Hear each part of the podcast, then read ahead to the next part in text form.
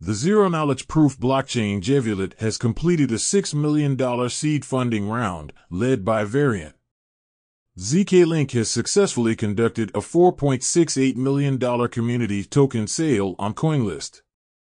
New York City is suing Signature Bank's receiver, the FDIC, demanding the payment of approximately $44 million in municipal taxes.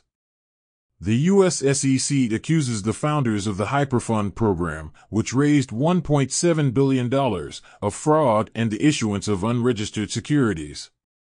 Fees for the spot Bitcoin ETF under Invesco and Galaxy have been reduced from 0.39% to 0.25%. Immutable has partnered with Polygon to launch the ZKEVM mainnet, set to open to the public in the coming weeks.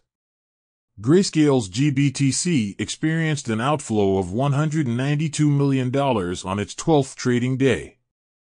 Jupiter, a Solana ecosystem trading aggregator, will reserve 0.75% of the WEN tokens for JUP DAO. That's all for today. Have a good one.